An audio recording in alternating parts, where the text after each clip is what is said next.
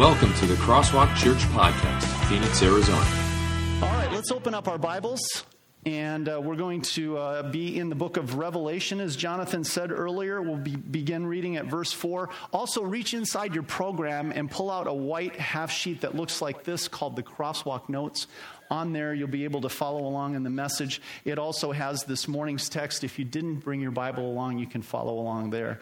And I want to start, as I usually like to do, by reading what we're going to be studying this morning from Revelation chapter 1, beginning at verse 4. Here's what it says John, to the seven churches in the province of Asia, grace and peace to you from him who is, and who was, and who is to come, and from the seven spirits before his throne, and from Jesus Christ, who is the faithful witness, the firstborn from the dead, and the ruler of the kings of the earth. To him who loves us and has freed us from our sins by his blood, and has made us to be a kingdom and priests to serve his God and Father. To him be glory and power forever and ever. Amen. Look, he is coming with the clouds, and every eye will see him, even those who pierced him, and all peoples on earth will mourn because of him. So shall it be.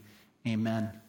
I am the Alpha and the Omega, says the Lord God, who is and who was and who is to come, the Almighty. Well, I don't know how it is in your family, but often in my family, it's hard to predict or prophesy when things might actually happen. So let me give you an example from Thanksgiving Day. For, for, instance, we were uh, at one event in the afternoon, and in the middle of that, uh, we received a phone call from my sister. Um, and she was telling us, oh, our day is kind of, it's not going as planned. And uh, she said, I know we plan to get together later on this evening uh, for, for Thanksgiving dessert, but can you just maybe slide that back about an hour because things got started late here? So, okay, yeah, that's good. I mean, certainly it's part of, as I said, our gun family culture. I've done that to my sister many times too. And, uh, and so we're, we're fine with it. We go on with the afternoon. We're having a great time. And around six o'clock after the Cowboys game, boy, that was a close one. And, uh, and then we get in the car and we're headed up north on I 17. Another call from my sister. Are you sure you really want to come tonight?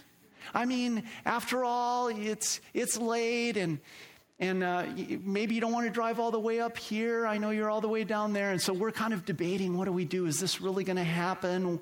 And if it's really going to happen, we're already on the road. That's just kind of the gun family deal. It's hard to predict. Very often we find the same problem with biblical prophecy, don't we?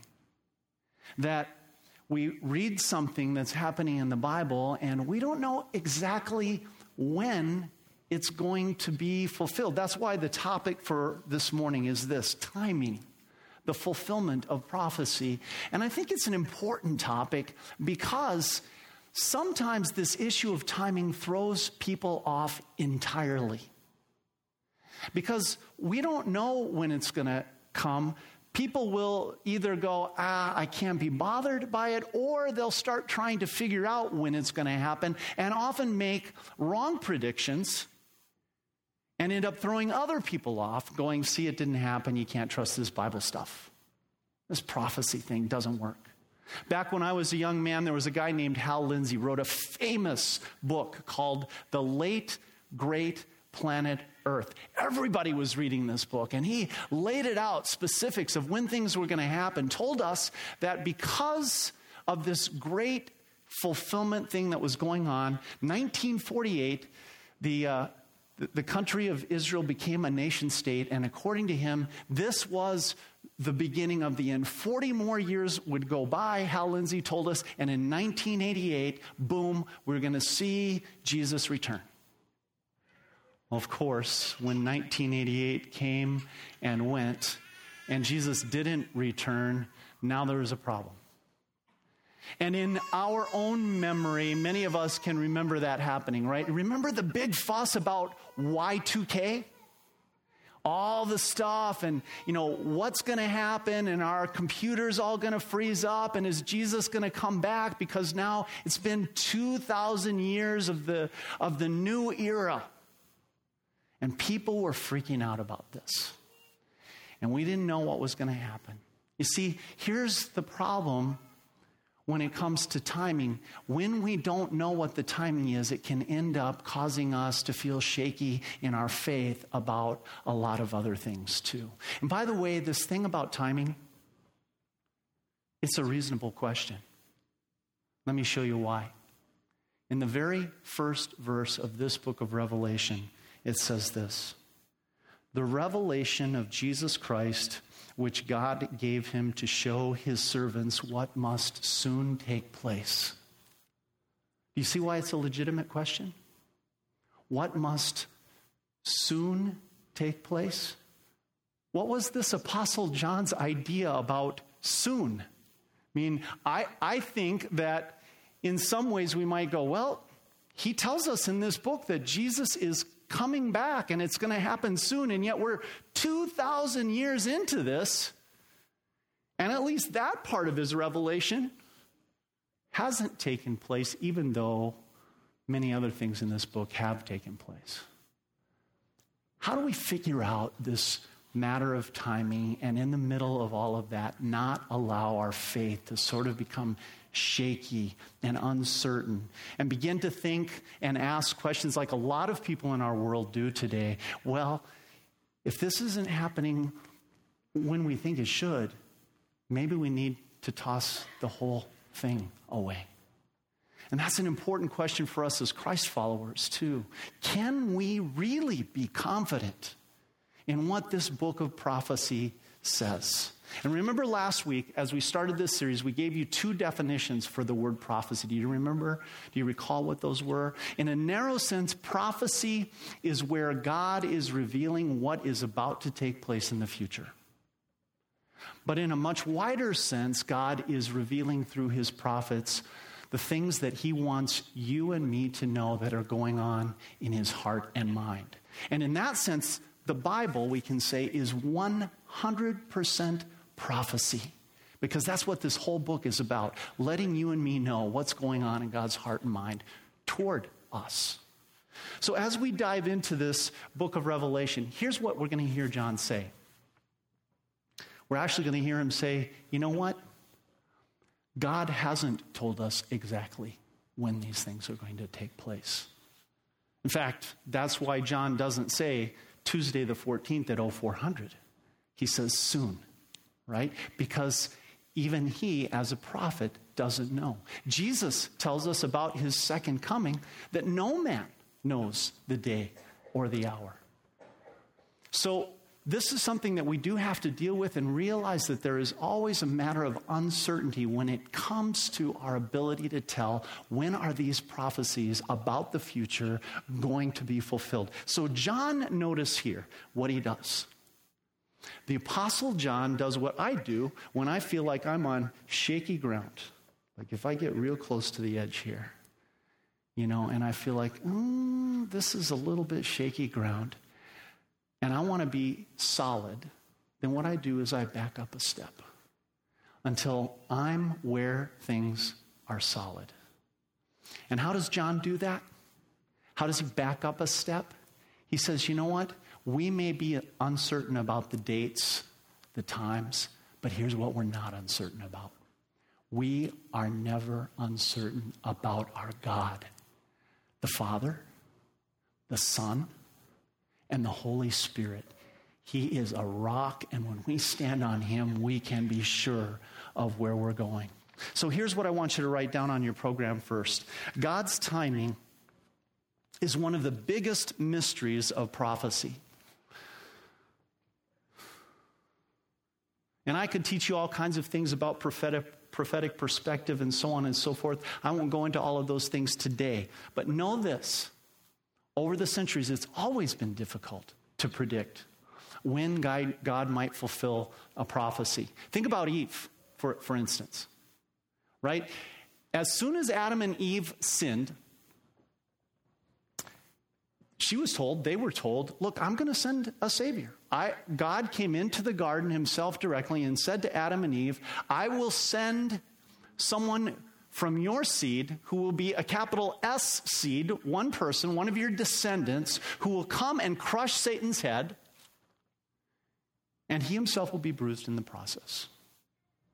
Many scholars believe that when Eve gives birth to Cain and she says, Look, with the help of the Lord, I have given birth to a man, that Eve was thinking, Here he is, just like God promised. Here's the seed that God said would come and crush the serpent's head. Right? Only how wrong was she? She was not giving birth to the Savior, she was giving birth to the world's first murderer. And it would still be millennia before God would fulfill his promise. And he did fulfill it. We know it. We're headed into Christmas season. He surely fulfilled it in Jesus Christ, his son. But it would be millennia between the prophecy and its fulfillment. And that's why John, the other apostles, the prophets in the Old Testament had to do this. They had to focus on what was sure, what was certain and solid under their feet, and they knew that God was that solid ground. Paul the Apostle says, Look, we don't look at circumstances, we don't keep our eyes here on our watches. We don't flip the calendar waiting for God to fulfill his prophecy because we live by faith, not by sight. And we know who we believe in. Paul says, God has made a promise to me that when I'm done living in this tent, I will be given an eternal home in heaven. Granted, I can't see that eternal home right now because I'm living in this tent right now, but I know that when I die, I'm going to go to heaven and my life will be better by far. Even if God makes this promise to me now and it's going to be 10, 20, 30, 40 years before I see it fulfilled after I die, still I live by faith, not by sight.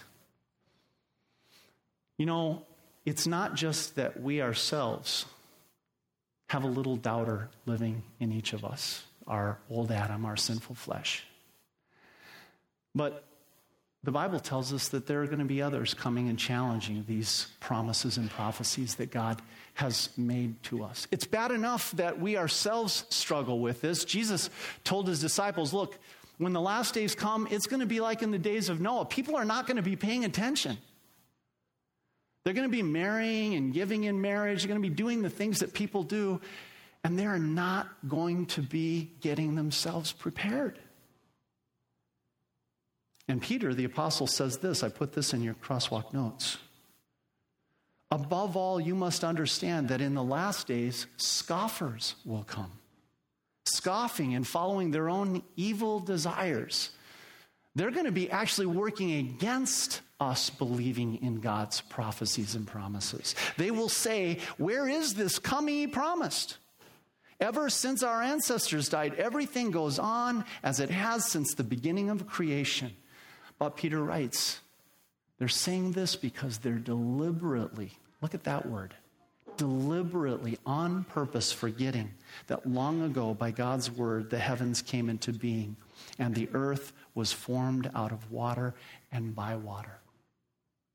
They're forgetting that the one who created and, and, and began this world and started it from nothing is the one who will be there at the end. And he will be there.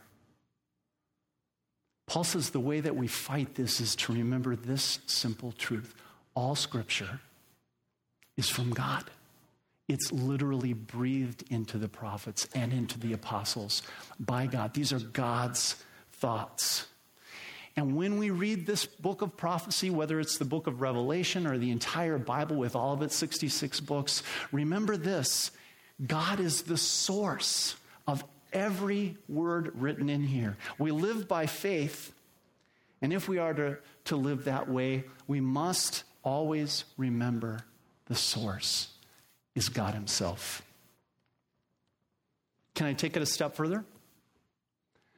You and I sometimes experience doubts just being the hearers of the prophecy.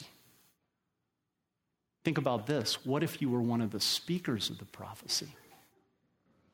What if you were John the Apostle, the author of the book of Revelation, already in prison on the island of Patmos because you've been teaching people about Jesus. And now God gives you this kind of fantastic vision. A little bit hard to even grasp hold of. And, and God says to you, Now, John, share this with others. You think you might be a little bit nervous about sharing some of the things that we're going to read about in the book of Revelation with others? What about guys like Isaiah and Jeremiah? Do you know how much opposition they went through when they prophesied, even to God's own people and the leaders of God's people, the kings in Old Testament times? Their lives were constantly under threat. They were being imprisoned, thrown in dry cisterns, old wells for prophesying. And you have to ask yourself, how do they do that? What gave them the confidence, the, the chutzpah, to be able to say, I'm going to get this, this word out there? Isaiah the prophet tells us. Take a look in your crosswalk notes. He looked at the source. You, God, will keep in perfect peace him whose mind is steadfast, because he trusts in you. Trust in the Lord forever, for the Lord, the Lord is the rock eternal. Why can we believe these prophecies that we hear? Why could men like John the Apostle and Isaiah the prophet speak these prophecies that they were given by God? Because they knew where they came from, from the rock eternal. Look at what John writes in Revelation chapter 1, what we read earlier. Grace and peace to you from him who is, John says, and who was, and who is to come. This comes from the rock eternal, John says. At the end, he says, I am the Alpha and the Omega, says the Lord God. The first letter of the Greek alphabet and the last letter. I'm the beginning and the end, the one who is and who was and who is to come, the Almighty. Here's what I'd compare it to. If you've ever gone on a trip and uh, you felt a little bit shaky about going to a new place and maybe you were a little bit nervous, got on the plane, one of the thoughts that you probably reassured yourself was God is everywhere. And so if I fly from here and I go to New York City or I go to Thailand or somewhere overseas, you know what? God is there just as He's here in Phoenix. I don't have to worry because God is omnipresent and His love, His, His care is just as present on that other side of the world or the other side of the country as it is here. You know what John is saying?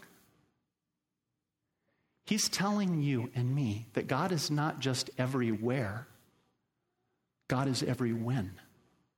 That's really what eternal means. That God is both everywhere and every when.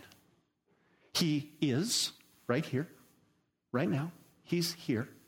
He was from the very beginning, and He is to come. No matter when you might think about God's promises and when they might be fulfilled, you can be sure about them because God is already there, because He's eternal. And when you think about the time when the prophecies were first issued, John in the year 95 AD, Isaiah six, 700 years before Christ, all the way back to Adam and Eve, God was there because He's eternal. He's not just everywhere, He's every when. And isn't that amazing to think that when, when we hear these words of God, we're hearing them from the rock eternal, the God who is and who was and who is to come. So, being an eternal, and what's a necessary ramification of that is that he is changeless. We can take full confidence in these prophecies because we wait on a Father who is eternal and changeless. That's the point I want you to write in your, your first item there on the top of the second page of your crosswalk notes. We wait on a Father who is eternal and changeless as we wait for the fulfillment of these prophecies. Now, it's as if the Apostle John says, but wait, there's more. It's not just the Father that gives us confidence, it's also God's Son who gives us confidence. John goes on to say that this is from Jesus Christ, who is the faithful witness, the firstborn from the dead, and the ruler of the kings of the earth, to him who loves us and has freed us from our sins by his blood and has made us to be a kingdom and priests to serve his God and Father. To him be glory and power forever and ever. Amen. You notice what he points out there? So important for us to hear those words. Because what he's saying is this person, second person of the Trinity, God's Son, did something amazing for you and me. He freed us from our sins by his own blood. When his blood came pouring out of his body, that blood redeemed us. Peter says we were redeemed not by gold or silver, but by the holy, precious blood of Christ.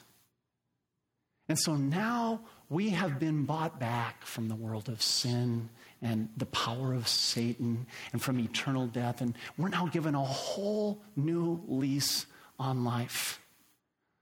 Christ took all of his righteous acts, uh, wove a beautiful gar- garment of righteousness out of them, and said, Here, put this on. When God looks at you, he sees perfection, sees his perfect child.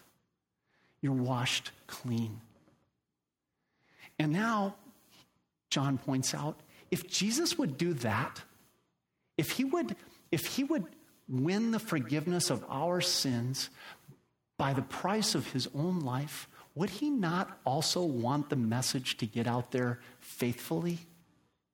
I mean, does it make logical sense to you or to me that if Jesus would do all of that, that he'd allow the message to be distorted or the prophecies not to come true? And that's why John, do you notice what John calls Jesus? He calls him the faithful witness. Not only is Jesus our Redeemer through the cost of his blood, but he's also the person who says, Here's the message, here's the good news. And I want this to get out there faithfully. If I prophesy something, it's guaranteed that it will happen. And John goes on to call Jesus not only the faithful witness, but the firstborn from the dead, the ruler of the kings of the earth. Now, I want you to hear this the way a first century person would have heard it. Because in the first century, people thought of the firstborn as sort of the pace setter for the inheritance. Whatever the firstborn received in terms of an inheritance, all the other inheritances were measured by that. He was sort of the pace car of the inheritance. John saying, if Jesus could be raised from the dead, you can be confident that you will be raised from the dead and he rules this entire world. No matter when these prophecies are fulfilled he rules them for you. Anybody here like to watch nascar or indy races? We must not have enough rednecks in this crowd. Back in 1911 when the first pace car went on the indy track and I think it's kind of interesting. You know what the pace car does? In the first couple of laps, before the race actually begins, we, um, we notice that there's a car out there and it sets the speed and it takes the cars around for a couple of laps, lets the engine get warmed up, lets the drivers sort of get the feel before the race gets started. In fact, uh, race car enthusiasts many decades ago got to calling that the flying start for the race. What John is telling us is that our spiritual pace car is Jesus Christ. He's out in front, experiencing out in front what we will one day experience. And in this life, yeah, we're still kind of spiritually moving at half pace the real race where we're going to truly enjoy all of God's blessings and be able to serve God in perfection and really move fast for God is coming in eternity. But for now, John says, pay attention to that pace car because he's leading the way, and what he's experienced and what he's done for you is showing you what's going to be done in you and for you in the future. Here's um, how I love it. It's put in the book of Hebrews. Moses was faithful as a servant in all God's house, bearing witness to what would be spoken by God in the future. The iconic figure of the Old Testament, Moses, through whom we received the commandments, he, he was faithful, but as a servant. The writer to Hebrews says Christ is faithful as the Son over God's house, and we are his house if indeed we hold firmly to our confidence and the hope in which we glory. What does God want you to have? He wants you to have firm confidence that these things are going to happen in God's time. We may not know what that time is. Peter tells us that with the Lord, a year is a day is like a thousand years, and a thousand years are as a day. We can't discern the eternal God's reckoning of time. But the writer to the Hebrews says, hold firmly to your confidence and the hope in which you glory. These prophecies will take place because Jesus is a faithful witness. He is the firstborn from the dead and the ruler of the kings of the earth. So write this in. When we wait for the fulfillment of prophecy, don't forget this. We stand on solid, not shaky ground, because we wait on a son who is faithful and first. And then there's one final reason, John says. And this is kind of interesting how he words this. Did you catch that? This description of the third person of the Trinity. And actually, it's interesting because in here it's not put in third place, it's put in second place. Grace and peace to you from him who is and who was and who is to come. That's the Father. And from the seven spirits before his throne. That's how John describes the Holy Spirit. The seven spirits before the Father's throne, what does that mean? Why does John refer to the Holy Spirit as the seven spirits? Well, the book of Revelation, to be honest with you, doesn't explain it. And the only thing we can really sort of think of to explain it is how the number seven is used throughout the book of Revelation as a symbolic number. Symbolically, the number seven represents God's interaction with mankind. And the reason we, we believe this is true is because typically throughout the book of Revelation, the number three is symbolic of God, and the number four is symbolic of mankind. And so the sum of those two numbers, three plus four, is seven, represents God's gracious interaction with mankind. Now, here's why that makes sense. Because how does God interact with you and me today? He interacts with you and me today through His Holy Spirit, through the means of grace, through His Word. He tells us what's on His heart and mind, through baptism and the Lord's Supper. God joins us in our lives Make sure that we know about His grace and forgiveness and the eternal life that is our gift from Him in Christ. Now, there's another interesting thing about this, too. Because if we go back to the Old Testament book of Isaiah, we see that the Holy Spirit is actually given seven descriptors in a passage from Hebrews chapter 11. And I put this in your crosswalk notes. It starts out talking about Jesus. It says, a shoot, this is a description of the Messiah, will come up from the stump of Jesse. What that means is that Jesus is going to, to be a descendant of King David. Jesse was David's father. From his roots, a branch will bear fruit. And why will he bear fruit? Isaiah says, The Spirit of the Lord will rest on him. Now, count this up Spirit of the Lord, one spirit of wisdom, two, of understanding, three, the spirit of counsel, four, and of might, five, the spirit of the knowledge, six, and fear of the Lord, seven descriptions of the Holy Spirit. And some believe that this is very much in line with what we were talking about.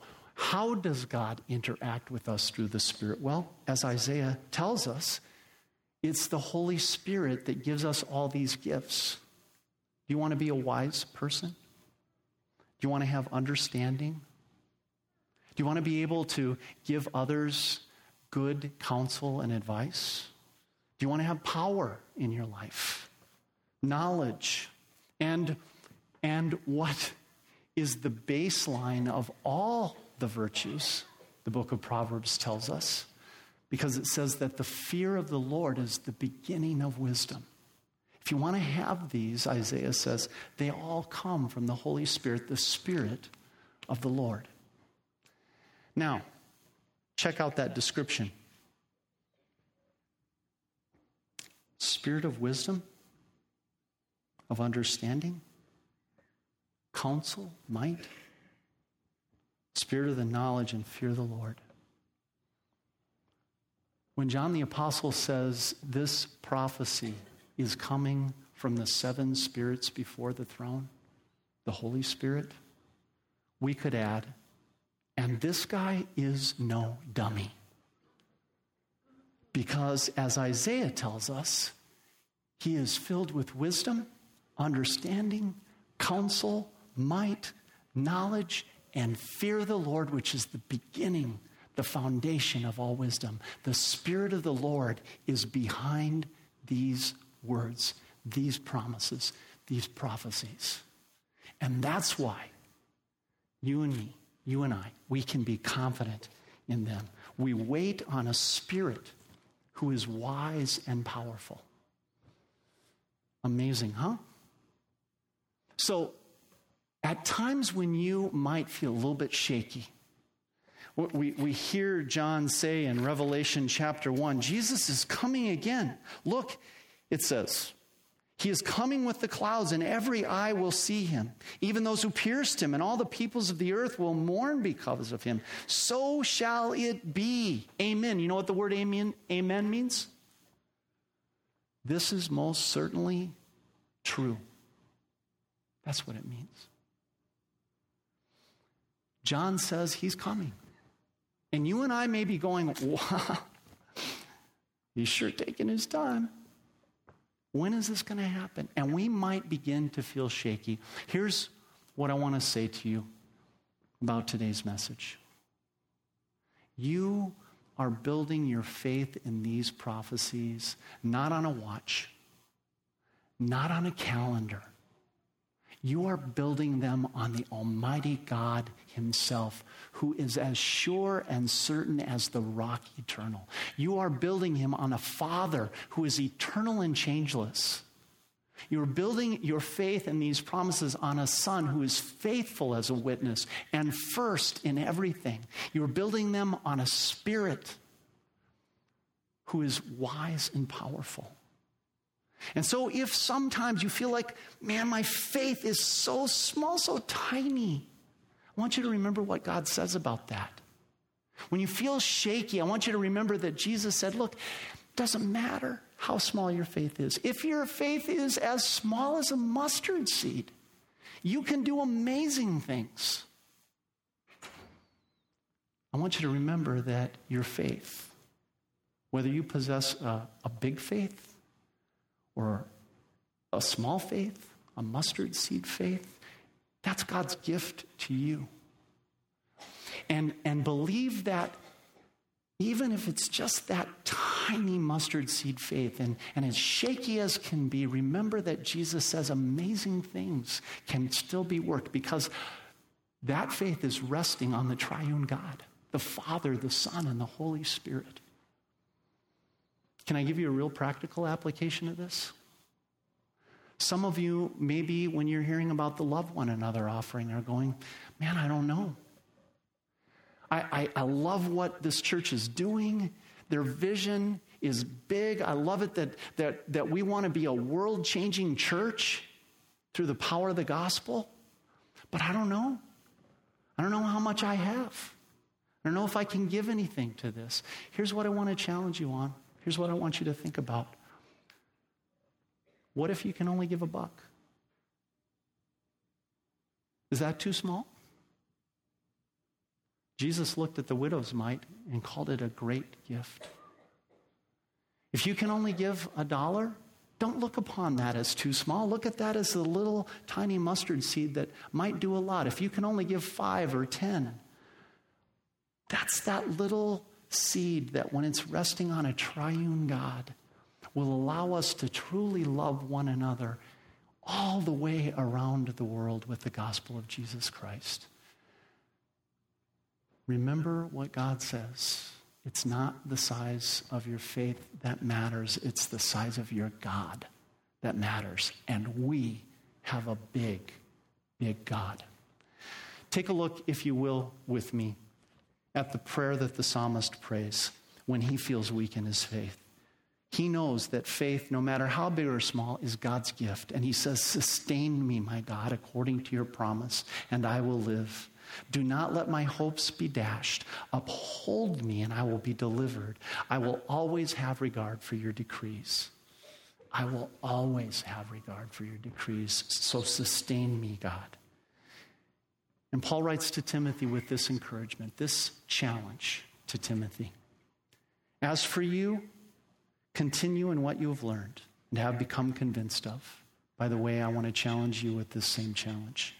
Continue in what you have learned and have become convinced of. Because you know those from whom you heard it. Not just the human people you heard it from, but the Father, the Son, the Holy Spirit who gave it to you.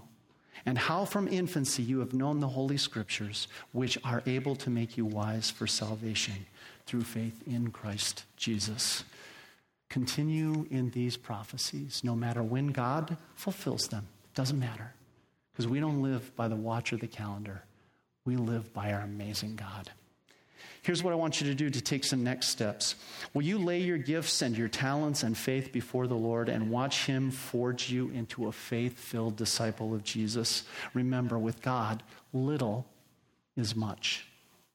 And then it's Advent season. We're preparing by looking at some of the prophecies about Christ as we prepare our hearts and minds for Christmas. Here's a great way to do that on a daily basis. I gave you a link there that will allow you to begin reading about the Christmas story now. It's at youversion.com. You can just put that in. This is a great way to prepare yourself this Advent season. And if you've not gotten into a Bible reading plan where you read daily on your own, again, start small. Start with this Christmas reading plan, and it's, it's not a burdensome plan to get started with. And then finally, meditate on and memorize Revelation 1, verses 5 and 6. I want to uh, give you a, a few minutes now to just relax, sit back, meditate on the message that you've heard. This is also the portion of the service this morning where we'll receive our offerings and our gifts. And uh, it's a great time for you to complete filling out your communication card, which you can put into the offering plate as it goes by in just a moment. And let's close out this portion of our service with a prayer.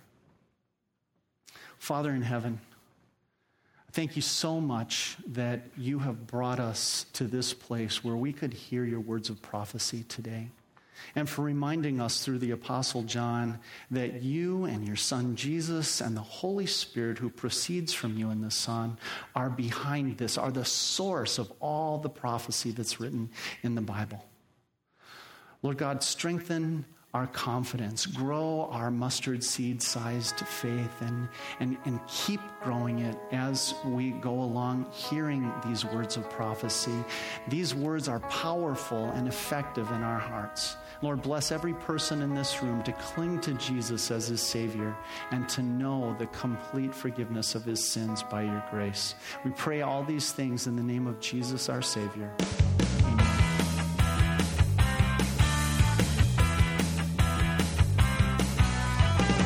Thank you for listening to the Crosswalk Church podcast. For more information, visit us at crosswalkphoenix.com.